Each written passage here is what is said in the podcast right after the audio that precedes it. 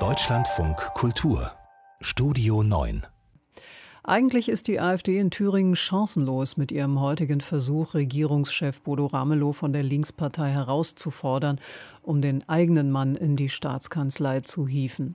AfD-Chef Höcke brauchte dafür 46 Stimmen und das ist praktisch ausgeschlossen.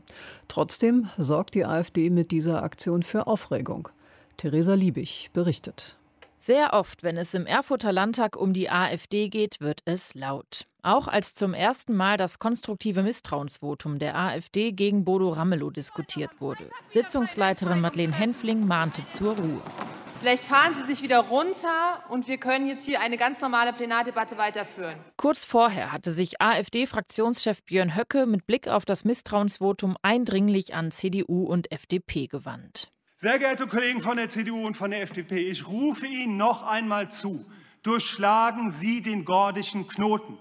Wir reichen Ihnen die Hand für jede Art von Zusammenarbeit und Kooperation. Gehen Sie in sich, noch ist Thüringen nicht verloren. Ich danke Ihnen. Doch die CDU lehnt ab. An der Abstimmung heute Mittag wird die Fraktion nicht aktiv teilnehmen. Fraktionschef Mario Vogt erläutert bei MDR aktuell. Björn Höcke ist ein Extremist äh, und der wird von der CDU nie eine Stimme bekommen.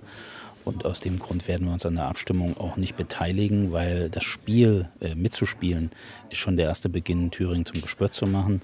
Das sichtbarste Zeichen dieser Farce der AfD und Björn Höcke entgegenzutreten, ist nicht an der Abstimmung teilzunehmen, weil damit eben auch klar ist und entlarvt, was er eigentlich vorhat, nämlich das Parlament und Thüringen äh, vorzuführen. Während der Abstimmung werden sich die 21 Abgeordneten der CDU-Fraktion nicht von ihren Plätzen erheben, also keinen Stimmzettel in die Wahlurne werfen und somit weder für noch gegen Björn Höcke stimmen. Dafür hagelt es Kritik.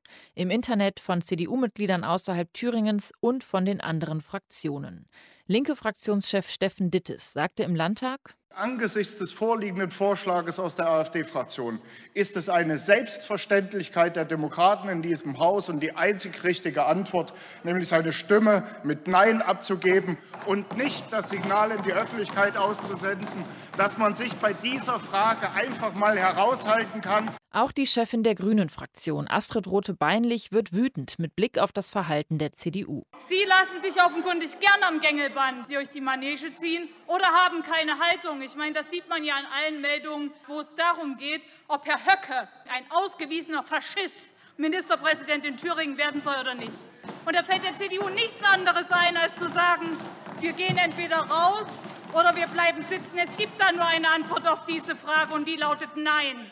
Was viele Beteiligte gar nicht erwähnen, zum einen ist es in der CDU-Fraktion durchaus denkbar, dass einzelne Abgeordnete in der geheimen Abstimmung doch für Björn Höcke stimmen, sei es aus Provokation, aus Frust oder um Fraktionschef Mario Vogt eins auszuwischen.